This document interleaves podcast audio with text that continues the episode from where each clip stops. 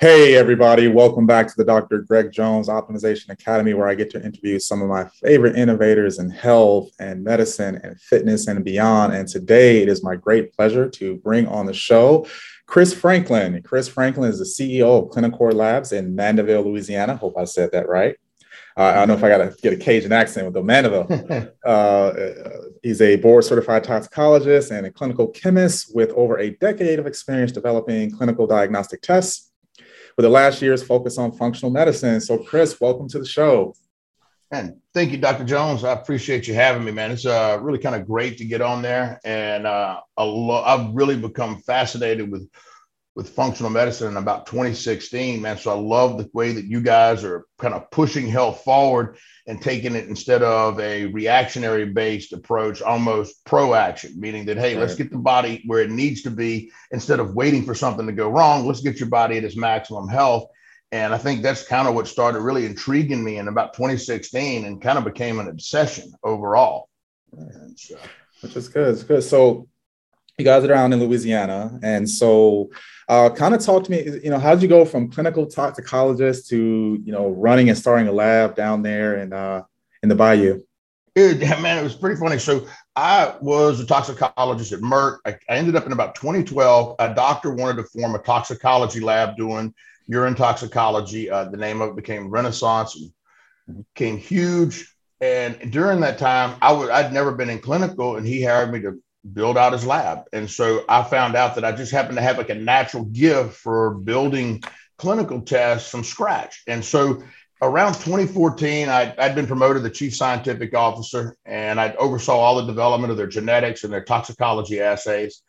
And I just I started coming up with this idea that I looked at the, the lab landscape and I said, you know, like LabCorp and Quest have kind of got what I would call full volume phlebotomy type draws down. I mean, they've got this huge infrastructure they're kind of the big 800 pound gorilla. And I said, how there's no way to compete directly on them. And I started thinking, well, what if I could take maybe a finger stick style collection? What if I could just, even if I couldn't do all tests, if I could start doing tests from a fingertip, then I could eliminate the need of a phlebotomist. I could be able to, you know, doctors could suddenly pick when and where they wanted to draw the blood. So let's say if it was post exercise or in a fasted state or at night to see different circadian rhythms, then suddenly I could open up a different line of testing and that really, I, in 2014, I came up with the idea, and literally no one would listen to me. I tried different labs to partner with me. Eventually, what I did was I took a lot of my consulting business and I went into business for myself and began using that revenue to build out a research lab. I actually converted a dry, uh, dry cleaners into a research lab and built what would be the first prototype of what I call small volume blood which was the ability to collect a small sample from a fingertip and measure things like testosterone, cortisol. And I was immediately fascinated by hormones because when you really think about the endocrine system, it's there to bring balance to the body. And so if you're stressed, your cortisols are moving. If you're not eating regularly, your cortisols are moving. If it comes down to um, your testosterone being low, fertility, all of those things tend to be weighed in with your hormones. So the idea in my mind was that if I could get a way to fingerprint your endocrine system, then you could see where the body was at baseline and what was moving it, whether it was regards of stress or whatever stimuli. And so I began building out this kind of concept of small volume blood. I think at the time we had about 12 hormones we could do from a fingertip. And uh, we got there, I filed it together, filed a patent for it and we really were trying to find the best way to do it because if you actually look at things like the Journal of Endocrine Society, they've come together and said that, hey, women shouldn't even be used to measure testosterone on immunoassay, which is the traditional chemical analyzer that's in all of the hospitals because for the very simple reason that it's not accurate that under a level of about 300 you can't even get a good um, the you can't get a good measurement and so, with that challenge, I said, well, what can we do? And turns out using LCMS was the gold standard for being able to quantitate hormones. And so we started with that base technology and began to build on it. And that's what eventually I filed patents on. And that caused an investor to take notice and gave us a seed funding. And that's where we built Clinicore. Now, the challenge was while that was amazingly innovative technology and doctors loved it, they were like, well, where's the rest of the stuff? Where's your CBCs? Where's your CMPs, your lipids, all of the base chemistry? And, you know, to be honest, the doctors are right. You know, you needed the rest of the chemistries there. And so that's kind of how Clinicore was born. And we just began to expand based on what doctors needed. If they said, hey, can you build us this or can we run this with you because they liked our service? We just kept adding. And during that time, I just became fascinated and have given talks at MSACL, ASMS, and other clinical conferences on the endocrine system because we were beginning to map out data that really no one has taken the time to do. Because when you think about it, we're literally fingerprinting an endocrine system every time we run a patient's hormones. So not only are we getting the hormones that the doctor requests, but every other endocrine hormone marker is being stored in the background. So we can actually look at the data and figure out, hey, what's going on in people's endocrine system and maybe use it for other diagnostic tools that become available because you can spot it in the system. Great, great. And so, let's give you a little bit of background on how I found you guys. I was working at this medical spa, and a patient came in, and um, his previous provider was using Clinicore for his labs, and so he brings his old labs in, and I had never seen it before. You know, coming out of school, you know, we knew LabCorp, we knew Quest, we knew the big ones, like the like you said, the the, the too big to fail labs, right? And so he gets gives me this panel, and it's the most thorough draw I, would ever seen. I mean, there was 17 hydroxyprogesterone, there was 17 beta estradiol. There, you know, and we're going to talk more about some of these things mean here in a little bit. So it was a full mapping out of the adrenal pathways, and the and the hormone panels were very thorough, and the ranges were good. And I was like, this is great. I I need to look into this. And so uh, open an account up and you know obviously and you guys what i really liked about it was that you guys had panels already set up for you know, whether it be endocrinomic profiles or sex hormone profiles. And it, was, and it actually made me like, okay, why are they running this? You know, why is pregnenolone in this? You know, and, and so in all these things, they really got me thinking about, hey, there's a better way. Like we need to be able to look at these systems more holistically, more in the pathways, because the, because if your labs are abnormal, if they're too high, too low, and if you're on HRT or not HRT, there's a reason you know and so that is one of the great appreciations i've had for you guys and be able to pick up the phone and say hey something's not looking right is there you know can we run this again or do you have any information on that so you guys have been really great about that so what I'd like to kind of talk about is is we you know really want to focus on hormone labs today because I think they're fascinating and I like the fact that you guys are getting that data. Is it comes down to it um, when I talk to patients about aging and healthy aging and, and wellness, I'm saying, hey, you know, there's they say nine hallmarks of aging. I kind of break it down to seven for, for simplicity with patients. But the first one I talk about is like, hey, you have hormones. And as we get older, these hormones decline. They're not as efficient. We don't produce as many. We feel that in, in our body's energy and our sleep and our sex drive and all that. But the issue is that when we say hormones, I think that a lot of people just think testosterone, estrogen, maybe progesterone, right? And so they just kind of go there and there's so many hormones that affect this right and so with that being said you know and i like to you know, start this question from the standpoint of hey you know here's a new patient here's a new doctor this patient has symptoms of hormone deficiency what are you know what would make a perfect hormone panel to get them started um, I really, as I, I, think of it as kind of like a car, or if you think about it like a performance, you want to benchmark the system before you start moving it. And so I'm a big fan of go ahead, do the endocrinomic profile, add in your basic CBC, your CMP, a lipid, ferritin, sed rate, A1C.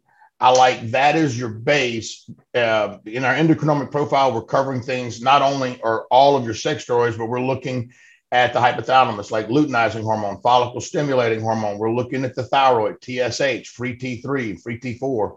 We're also looking at a fasted insulin level as well as the A1C. So that way you kind of get this entire understanding of a patient's how is their energy metabolism, how is their body's response to glucose, how is their hormones, not just is their testosterone in a low level because they're a male that's aging. But what about the DHEA? One of the big differences between our lab and other labs is most labs, because they're using an immunoassay, measure DHEA sulfate.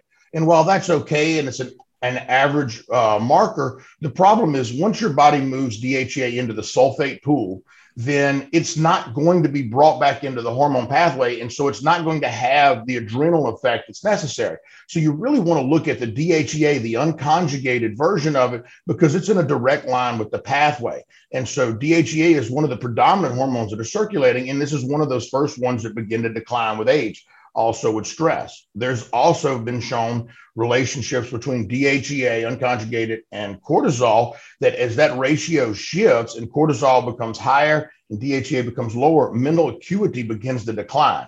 So I like that first benchmark to say, hey, where is everything at before we start to improve the engine? Well, let's see where you're at. What's your testosterone? Where's that for women? Where's the estradiol?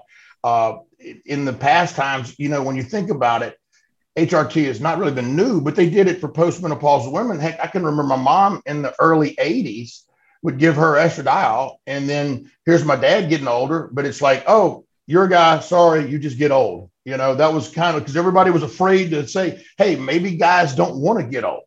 But I became under the firm impression that if you could bring your chemistry to back where you were 18, just that across the board, then the likelihood of your aging process is going to slow down because the natural chemistries are there to be able to heal your body and take care of it. And so I'm one of those that believe in being able to just optimize your chemistry, but you need to start with that benchmark. Look at where everything's at before you start to move it because there's been a lot of unique things that we found overall like for instance when they start a person on testosterone very often we will watch their DHEA and their pregnenolone almost drop to zero. And so what happens is the patient gets on testosterone, man, their levels go up, they feel amazing. But then the body, as a biofeedback mechanism, begins to say, hey, you don't need that much because testosterone is available. So DHEA begins to drop which drops off some of the mental acuity. And so they tend to get more of a plateaued effect from their HRT. And so being able to keep all those levels optimized allows the patient to be at a better health. So I just find that using that as a benchmark and then being able to move forward on what they need, basically individualized. And this is kind of like what I would call real personalized medicine, what you guys are doing, because you're looking at, hey, here's the endocrine system, here's your thyroid let's do this to make an improvement and then you're able to monitor it and get real objective feedback it's great it's great and um, that's actually one of the things i did pick up and working with you guys is that i started keeping an eye on pregnenolone and DHEA and DHEA sulfate when my patients are on testosterone because it's almost a matter of not if, but when their pregnenolone is going to drop. And I've been noticing that it's just going to happen, right? And it's like, well, okay, I feel great, but you know, I don't feel as sharp as I did when we first started. And so you can supplement with pregnenolone, or if there, this is where it comes back to too much of a good thing, or I may have to back them up a little bit. Like if you're pushing, you know, 1200, 1300 on your total testosterone and your pregnenolone's dropping, you know what? Maybe that's a little too much, you know, because you're going to feel great still, you know, because we're not chasing a number, we're chasing how you feel we're trying to optimize those numbers, right, based on the data and the research and the evidence, but also how you feel. Because if you're feeling great at 900, 950 total testosterone, a 20 to 25 free, then I don't need to push you to 1300 just to chase a number. Say like, oh man, bro, I got a thousand testosterone, but uh, you know, I, my sleep is shitty uh, you know, and I can't remember anything because my pregnenolone's in the tank, right? You know, or my stress, or I, you know, I'm not handling stress as well as I used to because again, it's all that corticosteroid or cortisol pathway as well. So, and that's fascinating right there, man. So that's something I picked up from you guys, and I'm, I'm kind of grateful. Really, that. and that was one of the first things, and we started seeing was, uh, and my back my story was around 2016. I had lower testosterone. I had my actual internal medicine she puts me on testosterone. I get it up to like 800, 900. I mean, I feel amazing. But then she's like, well, you know, I don't really feel comfortable writing testosterone. It made me get off of it. I was like, what? And I remember, I remember the conversation I had with her. I said, I asked her, I said, wait, I said, you're telling me that if I was a postmenopausal woman, you would give me hormones. She said, yes. I said, if I was a teenage girl and I didn't want to get pregnant, you would prescribe hormones. Correct. I said, if I wanted to change genders, you would give me hormones. I said, but because we're trying to optimize my chemistry, you won't do that. And she's like, that's correct. And I was like, okay, I guess I got to find another doctor.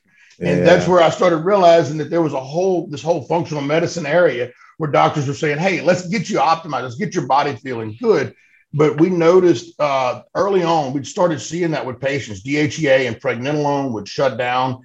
Uh, we found one of the big ones that we find when testosterone gets too high, and this is a very unique one, and most people don't realize it, is that testosterone, if it gets too high, will backfeed into androstenedione, and you will actually see an abnormal androstenedione level. So your body's negative feedback occurs at DHEA, and it'll shut it down, which technically DHEA is converted into androstenedione and then that's converted into testosterone. But what we'll see is if testosterone, let's say it's running 1300, if it's really outside of your range, then suddenly androstenedione will begin to get out of range. It almost becomes a reserve pool for testosterone because there's another enzyme that can actually convert testosterone backwards into androsten. So what we'll look for is that that androsten is getting peaked out or starting to come out of range. Then you know the testosterone's too high, and this is one of the other reasons why that endocrinomic profile is so effective because if you start seeing the androsten coming up out of range, then you know that they've got so much testosterone, the body's starting to push it backwards into the androsten.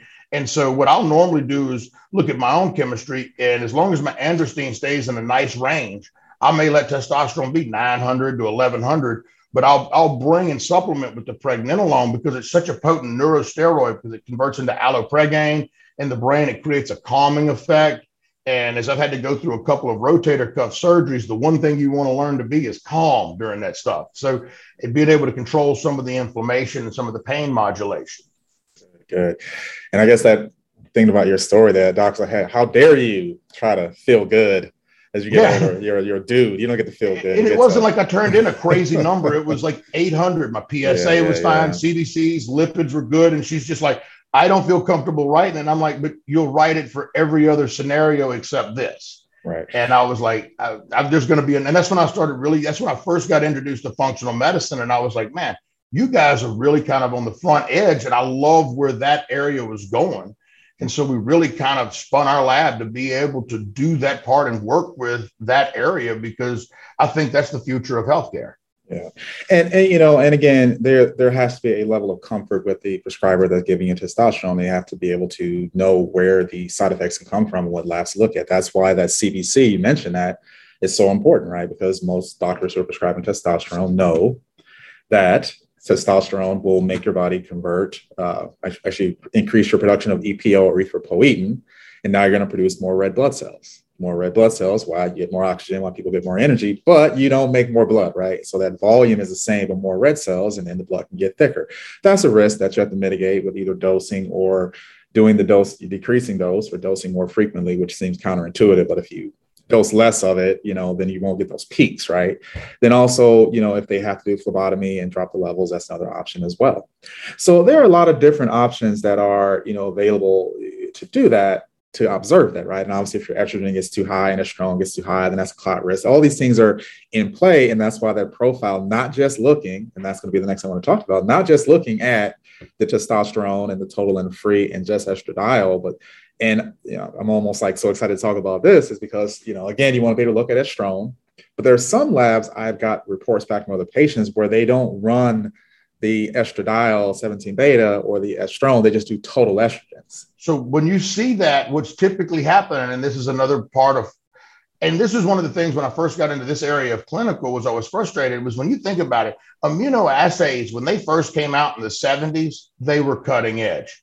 But that was the 70s. We're now in the new millennium, you know, and you would think that there were more labs that would adopt mass spec because of its accuracy, but they don't the reality they can't they can't report estrone or estriol or breaking it down into 17 beta estradiols because they're not using mass spectrometry. So when you see a total estrogen, it means that they're using 40 year old technology.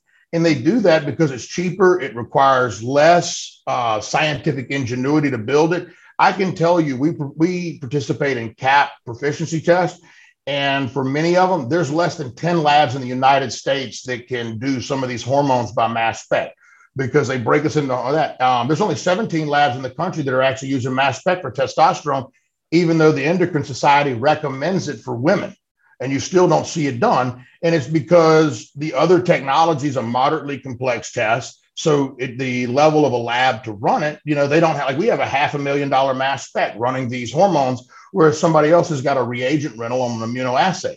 There's nothing wrong with those, but if you're really going to look at hormones, you really ought to be using it by mass spec. And there's a few labs that do, but there's such a few that do. One of the things that you find with it is that our hormones can often be a um, less, what you'll find is they tend to be about 20% lower because another example, they don't tell you about testosterone on an immunoassay, but the immunoassay is not specific enough so that testosterone is getting lumped in with DHEA, is being lumped in with androstenedione. It's also being lumped in with DHT because the immunoassay can't see the difference. It just calls all of that testosterone. So it creates a number that is artificially higher than their real number. One of the first things that when doctors first started using us in the functional medicine space, they were like, wow, these results really match up more to what the patient's symptoms are than what we were seeing in other labs because they were getting somebody that might have been, let's say, 450, and they're like, well, you're not really low testosterone. And they were they had all the symptoms. And then all of a sudden they would run it at ours, and the patient's really around 300, 325. And they're like, oh, well, wait a minute. And so that was one of the big ones. And that when you mentioned the estrone and the estradiol, one of the unique things I find postmenopausal women is they'll produce estrone, but not estradiol. And so you'll actually see their estrone numbers go up really high as opposed to their estradiol once they've gone postmenopausal. Exactly. So, and you mentioned another a good hormone to include in that initial panel is the DHT or dihydrotestosterone, because again, when people talk about a lot of the side effects of testosterone, they're talking about elevated DHT. So that's going to be your hair loss, and in some cases, excessive hair growth. That's going to be the acne. That's going to be the oily skin. That's going to be the prostate enlargement. That's going to be the irritability. Is that excessive DHT? Um, but sometimes, sometimes I'll see a patient on testosterone. Their levels are great, total is great, free is great, but their DHT is non-existent. You know so do you guys see that and you know in, in, in practice over there? And is there any interpretation of that? So we have seen it. It's it's a mixture. Now when you think about it there's a couple of metabolic fates. The question is if, if their testosterone's let's say the testosterone's great their dht is low what is their estrogens doing? I mean because sometimes you will see because your body's going to kick it into one of those pathways. So if it kicks uh, not into DHT, then it's likely that it's going to convert it into estrone or estradiol or estriol to be excreted from the body. We've seen a few people that didn't really get the DHT, but see all of a sudden their estradiols go up. And so the doctor usually has to give them a mild aromatase inhibitor because some of their, uh, their CYP, I think it's 2C19 that converts testosterone into estradiol, tends to run at a high level. So what happens for those patients is that enzyme is also converting androstenedione into estrone and testosterone into estradiol. And so we can see some of those numbers be shifted over that direction. Um, I, for, unfortunately, I got my dad's genes where I can grow hair everywhere except on my head, which means that I naturally will run a little bit higher on DHT. Uh, I have another one of this is kind of unique in my own chemistry. I guess it's a blessing and a curse, but I have a polymorphisms in my genes that does not produce a lot of SHBG. So for me, the majority of my testosterone is free. And for years, we would measure my, I'd measure my SHBG, and it's almost below the quantitation limit on our equipment over and over again. And I finally, just out of fun, uh, a guy I know runs a company called Nebula Genomics. They do sequence, uh, clinical grade sequencing. And so I had them sequence my human genome. And turns out there was the polymorphism that my body just decides that it doesn't want to produce as much SHBG as everybody else. Uh, very unique polymorphism, but it's one of the reasons that most of my testosterone ends up free. So for me, I don't need as high of a level. If I'm running 800, 900 on the testosterone, I feel great because my free is running really high, only bound up to like bioavailable through albumin. But these are where we've seen that. Uh, we've seen both the conversion like mine, where it naturally wants to run into DHT, and conversely, have seen it where some patients they've really got to be on more aromatase inhibitor.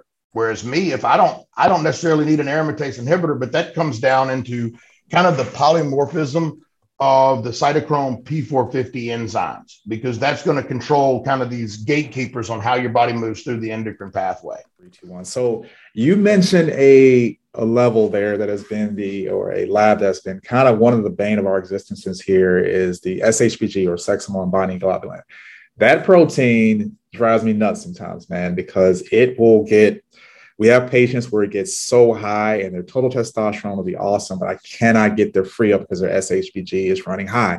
And I look at the usual suspects, man, like, okay, is your thyroid too high? Okay. Nope. You know, uh, is your are your liver enzymes off? You feel like your liver is compromised? Nope. You know, are you drinking too much of alcohol? They say no. You know, are you under stress? Say it's minimized. Then I look at DHEA and I got all these factors down, and I just can't get that SHBG down to the point where I started looking at some, at PPAR gamma, and that's a whole other, whole other pathway right there. But you know, from what you guys are seeing when you have that highly elevated SHBG and we just can't get our patients to access their testosterone, what are some of the strategies that you guys are, are seeing there at Clinicore? All right. So now this is a couple ones. we've actually found this one in a publication, and this is kind of a bizarre one, but your body naturally, it, where you know, your body always focuses to try to get to the center, like it wants to balance in the center.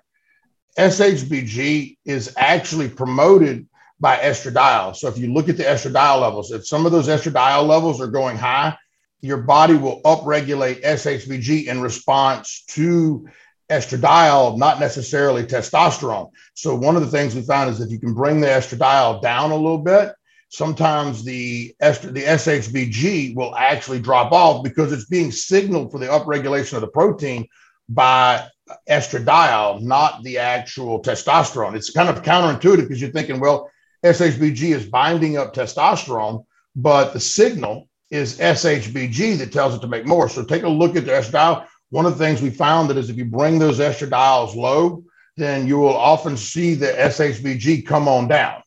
And that's not in every clinical practice. We've read a couple papers on it because I agree. The first time I saw it, I was one I kept seeing mine was low, and that's what got me studying it. I was like, how in the world do I not produce a hormone? Now, Granted, I wasn't complaining because I like all my free testosterone, but I was like, why is mine low? And we're seeing other people, they were running 20 times what my levels were, and they were on HRT. And the biggest thing that we found there, and we matched the paper up, was that if the estradiols go up, that kind of tells the body, hey, you need more SHBG, partly because the body's assuming if I've got a lot of estrogen, then I must have a lot of testosterone because it's being converted to estrogen. So it's kind of a feedback. Same thing happens in the hypothalamus with uh, luteinizing hormone and follicle stimulating hormone.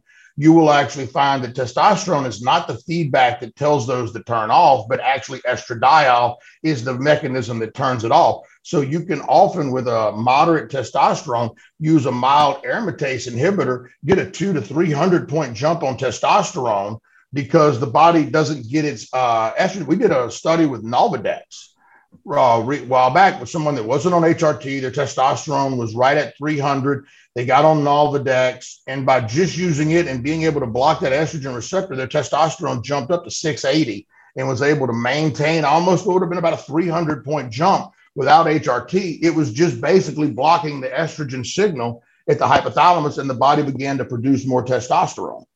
And so there's been some of those pieces is really looking at that that feedback between the estrogen to testosterone. At the conversely, what most guys don't like to admit is the reality is though without estradiol, that testosterone by itself isn't really going to do much. It does a lot for the libido, but it doesn't complete it. And we find that usually about a 10 to 1 ratio, 7 to 1 ratio, testosterone to estradiol is where that number is going to give you like that best balance and overall well-being and libido. So what I've been seeing clinically is when my when my guys are feeling the best is when their total testosterone is in that 900 to 1100 range. Their free is in that, you know, it's taught 20 to 30, but sometimes when I'm in the lower end of 20, they're just not feeling it, probably in that 24 to 28 range. And estradiol, I really, really try to get that between 20 and 30 to 35. And it depends on the guys. Some guys get a little more sensitive when it gets above 30, but 20 to 35 seems to be the sweet spot. You know, they're getting protection of the bone, you know, getting heart, the, the, benefits of the cardiovascular system benefits, they're getting the skin benefits as well, but also that libido and erectile function seem to be better when they're kind of in that lower range right there. You know, and that's what we're seeing here. And then, you know, and th- those tough cases, man, I've had some cases where the estrogen is not high and I still get that high SHBG, man. I'm still digging through the books really? and it, it, it's it's rare that it happens, and sometimes we'll give them DHEA because sometimes we've seen that counteract and actually lower SHB some SHBG some as well. So and it will also and, and while it's not as has the greatest affinity, mm-hmm. DHEA will bind up SHBG and help re- create a better free testosterone level. Yeah. So it kind of an order of binding DHT, then testosterone, than androstenedione and DHEA, but all of those combine to SHBG. So if you think about it as you're filling up a car and you've got four seats in the car, you could either put all four of those seats with testosterone, or you could have one testosterone sitting in it and three DHEA. And so if you've got the car filled up with more DHEA, then you're going to have more free testosterone circulating in the blood to create a little bit better effect. Right which is good. So let's kind of bring this on home, man. So we've, we've talked about it, and I hope that the listeners out there who are both practitioners and patients can get a better idea of what they should be looking for in their labs. But um, if I'm hearing you right and thinking from my experience and everything we're talking about today and what you guys do at Clinicore, if I'm trying to take a good, effective, holistic, whole person, look at the whole system approach to hormone labs, so we want to start, like you say, the baseline, the foundation, CBC, CMP, kidney and liver function, especially liver function, because the liver is responsible for, for metabolizing these hormones. Blood sugar levels, HbA1c, because there is a correlation between high blood sugar and insulin resistance and low testosterone. Uh, so you've got your vitamin, uh, mentioned vitamin D as well. Vitamin D is important for the production of hormones. And then you got your cortisol, thyroid levels. And so now kind of diving into the hormone panel, so you got your total testosterone, your free testosterone, your estradiol, your estrone, your pregnenolone, your DHEA, your DHEA sulfate, your DHT, uh, prolactin. Don't want to forget about that because if prolactin, if you have prolactinoma, then that's going to affect luteinizing hormone and lead to low testosterone. Uh, PSA for guys, progesterone for women. Uh, let's see, what am I missing here, man? On the hormone side, I'll, tell you what. I, one of the big ones, and this is when I uh, gotten out of shape. I had actually done like I said, I did a lot of finger stick studies, uh, cortisol levels. Uh, I looked at like cortisol, and one of the unique things we do is we do cortisol and cortisone. And you're like, well, why is that important? Well, cortisone is kind of, you think about it, your reserve. Your body needs to be able to convert and make active, which is cortisol, the active stress hormone, on demand immediately. So your body circulates cortisone throughout the body and then let's say you get stressed, anxiety, you haven't eaten, whatever, your body will flip the switch and an enzyme will convert cortisone into cortisol. And you can actually see adrenal fatigue. One of the things we deal with with a lot of, we have a lot of pain clinics that have actually starting to use some HRT to be able to improve the overall uh, response to patients. Because one of the things we found in all the populations, and this is what's cool with the, the bigger data when I start aggregating, is I'll look at populations. And when I look at a pain clinic, when they look at their hormone profiles, what we end up seeing is it's almost instead of a Gaussian distribution where you've got, you know, maybe 10% high, 10% low. When I look at the pain clinics, you end up with what like a biphasic distribution. You'll see patients with their cortisol super high or absolutely gone and so what happens is your body gets in pain, your body begins to dump hormones. It's like, hey, here's some hormones to help you cope with the stress of whatever chronic injury you've got. The problem is your body can't keep producing. It's going to run itself out. It's kind of like I use the analogy you have a double espresso today, and if you haven't had caffeine in several months, well, suddenly you're bouncing off the ceiling. But if you have that same double espresso every day for three weeks, it's mostly like a warm flavored liquid at the end of that because your body has become a little burnout. And when we, those cortisol levels, that cortisone and cortisol levels drop, the perception of pain, even though the injury may not have changed, the perception of pain goes up because the body's natural mechanism that helps you deal with that stress is gone. And so, by looking at that cortisone level uh, with the cortisol, you can actually tell when people are going into adrenal fatigue because you'll see the cortisone levels go low, but their body's still able to output cortisol. And when you see that, you know the next step is them cortisols are about to plummet too. And so that gives you an idea of how well you're just like the DH. It gives you an idea about the adrenal reserves. Are the adrenal glands functioning? Are they at full capacity so that they're there? One of the other ones that we've seen in terms of anomalies is aldosterone. We measure that, and turns out about 2% of patients that have high blood pressure, it's actually caused by aldosteronism, which is basically the kidneys in, uh, inaccurately fluctuating the fluid level. So your body's got too much fluid in it. It's not balancing its fluid homeostasis. And the biggest community that we've run in, it because we work with a lot of bodybuilders, a lot of pro figure competitors. And the one thing we've seen out of every one of the group, people that compete in bodybuilding, male and female, is their aldosterone level will get messed up and it will stay out of balance for up to six weeks after their show. Like literally, and I'll, I'll tell them, I've looked at it and I'm like, the first time we started seeing it, I would go to them and I'd figure out what they were doing. They were like, well, we did a show. And I'm like, well, how long ago? It was two weeks. And then I would start monitoring. We'd see six weeks after a show before their aldosterone levels came back to normal because of their dehydration for the show. It literally put the kidneys in such a state where it took it almost two months to balance itself back out from doing one of the bodybuilding events. And this was just one of those anomalies we were able to observe, just like in the pain patients. Instead of seeing a Gaussian distribution, we started seeing biphasic, where there was no average patients. There was either those that had just got in pain or those that their pain wasn't managed and it had eventually had depleted itself to the point where the opiates or whatever the doctor was doing for therapy had stopped working. So being able to kind of see that one along with aldosterone is really good, especially when you're talking about being on HRT, the potential for hypertension or androgen related hypertension. You want to know that those fluid levels are kind of balancing out, that they're not running away with you because there's a small percentage of the population that will have some trouble with aldosterone. Um, we've seen it mostly in the bodybuilding community. And I don't think it's from the steroids as much as it's from the post show. They dehydrate themselves down and the kidneys get really freaked out and don't know how to come back from it right away. Just as an anomaly we've noticed. Now, with that being said, does that aldosterone level does it get itself back into optimal range? Does it regulate itself back out, or is there something that, as practitioners, we need to do to bring that back? I mean, or is, have you seen it not come back into balance? Is a better way to ask that. I'm trying to think. Uh, most of them, I believe, we've actually seen come back. It usually takes Good. time. There's been a couple of them that I was like, "Hey, you ought to go. Maybe go ahead and see a doctor, get this checked mm-hmm. out, bring your lab report to them." You know, because a lot of those are doing cash pay with us and they'll go get it checked out. They're just trying to be safe and they're working out. And I mean, they're pushing their bodies. Mm-hmm. Uh, but it, the, the, the thing that surprised me, I think, was not that it was two weeks after the show, but a month after the show, their levels were still off. That to me was a little bit more lingering than just a short lived uh, number. The some of the other ones, and then on the profile, we also run HGH, and I'll, I'll kind of specify why we do HGH versus IGF 1. And this is really correlates directly to a lot of the functional medicine when you're talking about uh, Sermorelin, Ipamorelin, CJC 1295. What we've seen, and we've surveyed a lot of doctors, a lot of them, you don't really necessarily see a movement in IGF 1. And those will stay baseline, but the patients are like, hey, I feel better. And so, one of the first questions I've got in my mind is when something like that happens, because I mean, I've been on Sermorelin and I'm like, I do feel better. It does seem like it helps uh, we measured it and what we were able to notice in a fasted state, I did about a three week study and I used the difference of Sermorelin, basically a placebo with nothing, and then with actual real Omnitrope human growth hormone because I wanted to know one, not just where did my growth hormone number go, but where did every other chemistry in the body, everything from prolactin to TSH, where are these numbers moving when you begin to give your body these peptide molecules?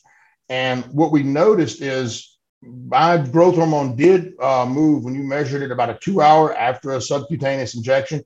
We did notice about a, almost about a four to eight fold increase in growth hormone. So I was HGH was like 0.02 nanograms per mil, and on Sermorelin and Ipamorelin, I was able to go to about 0.4. So it, it's still a significant, almost a tenfold jump. Roughly, we were able on average on a week average was between eight to tenfold increase on it, which was significant. One of the things we noticed is that it did not infect, uh, affect insulin levels at all, which are good because one of the common problems with HGH is insulin resistance that can be brought on by it. Uh, we did notice a little bit of movement in the thyroid. So it seemed like it, it had an increase on TSH, which was going to cause an increase in the thyroid output, which is not necessarily a bad thing because what most of the people uh, talk about is that it's improved fat loss. Uh, their body seems rested. I think there's some other things that happen in the circadian rhythm, but those were the two big ones that we noticed that were different than regular growth hormone.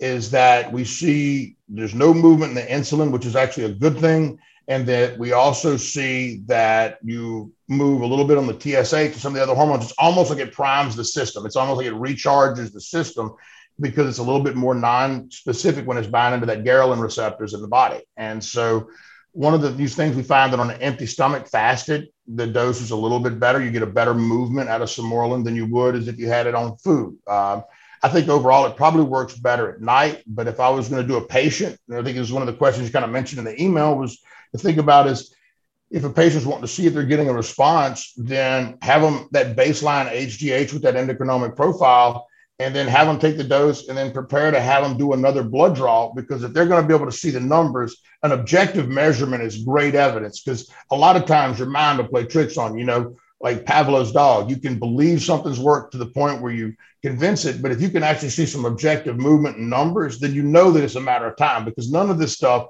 hormone replacement, you know, none of it's going to happen overnight. You're going to feel better, but the physiological change take time. Your body doesn't wake up the next day in some amazing health just because you started to move your chemistry.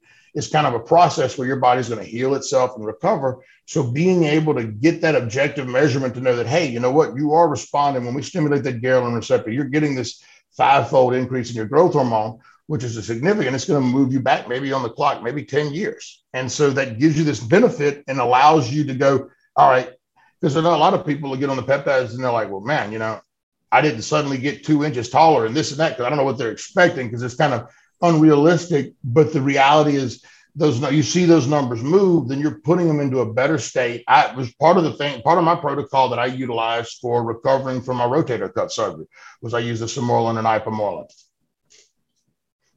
That's great, man. That's great. So that's good. And you actually answered my last question would have been which lab should we be taking a look at if we want to optimize peptide therapy? And I think you kind of hit the nail on the head that by looking at growth hormone. I would still look at IGF-1 too, just a little bit to get the baseline and see if it's trending in IGF-1, BP3, um, just so I have that start to finish of therapy. Um, another one you mentioned, TSH, thyroid, prolactin, you mentioned uh, cortisol, insulin. Uh, I would keep an eye on prolactin as well. So anything that has to do with pituitary gland, pituitary gland, and hypothalamus. Oh yeah, look at your LH and FSH. If they're not on testosterone, look at those. Um, see it because you want to be able to determine if it's primary or secondary uh, hypogonadism. You know what's causing it. Is the brain not sending the signal? As they've gotten older, the testes not producing. It'll give you an idea because let's say somebody's at three or four hundred, they're right on that age. You maybe not want to start them on testosterone completely, but a Clomid and using like an aromatase inhibitor, man, a lot of times those guys are going to bump up to 700, and that might be enough for somebody that is mild that doesn't want to go to the injectable shots. Peptides, we've been uh, a combination of the Sermorelin, Ipamorelin. We were able, like I said, to write at a tenfold increase over the baseline on a comparison on an average. So not a bad number. I think the we noticed that it did seem to keep prolactin lower on the Sermorelin and Ipamorelin. Insulin wasn't moved, whereas when we did the with the Omnitrope, you will notice a little bit of the insulin. So it's even more important to be in a fasted state with like real human growth hormone because the body can become insulin resistant or become insulin sensitized, where it's wanting to release a lot more insulin a lot quicker. Right. And we've noticed exactly. that. And so, looking at some of those pieces, it seems that it puts your body in a much more at growth state. And it's more of like a mild changes, but it kind of primes that endocrine system across the board with some of these peptides. Right. We've looking, and I'm looking at some different ones because I'm interested in some of like the thymosin beta, looking at TB500, uh, getting a feel for those. We've seen one, I can't remember the name of it. I want to say it's MK64. It's a peptide. It's a growth secretagogue, but it's an orally bioavailable. Mm-hmm. And we yeah, actually, that's uh that's MK six seven seven Ibutamoren is one here. Yeah, I recognize that because if you notice that MK that's a designation that means that it was made by Merck because that's how Merck uses all their prefixes of drugs that go to clinical. So when you see an MK, I, I was there, if I was at Merck for five years. And so whenever you had an MK number, that meant that it moved from phase 2B to phase three in the clinical stats. And they give it the MK number for representing Merck. And so they count through like that. So it was an originally uh, compound by Merck. It was licensed to somewhere else for muscle wasting disease. Uh, we did, I can say this with using a combination of that with Sermorelin, we were and GHRP6, I was able to simulate uh, the same growth hormone levels with that as you could with regular human growth, two IUs of regular human growth hormone. And that perfect, created almost a 20 fold increase. Perfect, perfect. Well, man, this has been great. Uh, I have enjoyed this conversation here, and I feel like this is going to make me a better clinician. I hope anyone listening out there is a, going to be a smarter patient, a better clinician, a better practitioner, and be able to look at these factors and these labs with their patients to learn more and, and be better. So that being said, man, uh, for anyone that's looking to find out more information about you or Clinacor, where should they look? Uh, we've got our we're on our website. We've got our Clinacor labs. We're on social media, Facebook. Instagram, LinkedIn. We have some of that information. You can reach out to our lab directly. Uh, we're in probably, I don't know, about a dozen different states. We work with, mo- we're, we're in network with almost all insurance providers. So we do both cash pricing. We make it both available. And I'm, especially in the functional medicine area, look, we'd love to work with you because we just enjoy working with that because I feel like that's the frontier of science, you know. And so right. if we can help you guys like what you're doing move forward because it's I think it's such an important role. Heck, let's just face it, this last pandemic, if everybody would have been healthy and had their chemistry optimized, you probably wouldn't have known it happened. But yet, low vitamin D's, you were out of shape. High, one of the markers that we found, high ferritin levels, was a good predictive indicator of how bad your COVID was going to be before you got it. So if you had high levels of ferritin, hyperferritinemia was one of the symptoms that you found within COVID because of the inflammatory response and your body starting to torch itself. So knowing the chemistry and having that stuff in the right set would have made this a whole lot better. So I love what functional medicine is doing, and that's just one of the places I like. It's one of my passions. So being able to work with you guys and see what y'all are doing is just a you know it's a unique thing to put it all together. Definitely, man. Definitely. So, but hey, man, thanks again. I appreciate your time, and we got to do this again. We will do absolutely, man. Because, Enjoy again, it, man. I know. I, I, was telling before the show. I was like, man, we can do a whole segment on on on inflammation, oxidative stress, we could spend another conversation on thyroid labs and how to interpret those and get optimal panel timing on labs. I mean, we didn't get into that. There's so much more to this, man. That's the beauty of it. So, but hey, thanks, Chris, man. Until next time, we'll talk to you soon. And thanks everyone Absolutely. out there for listening and watching. Thanks.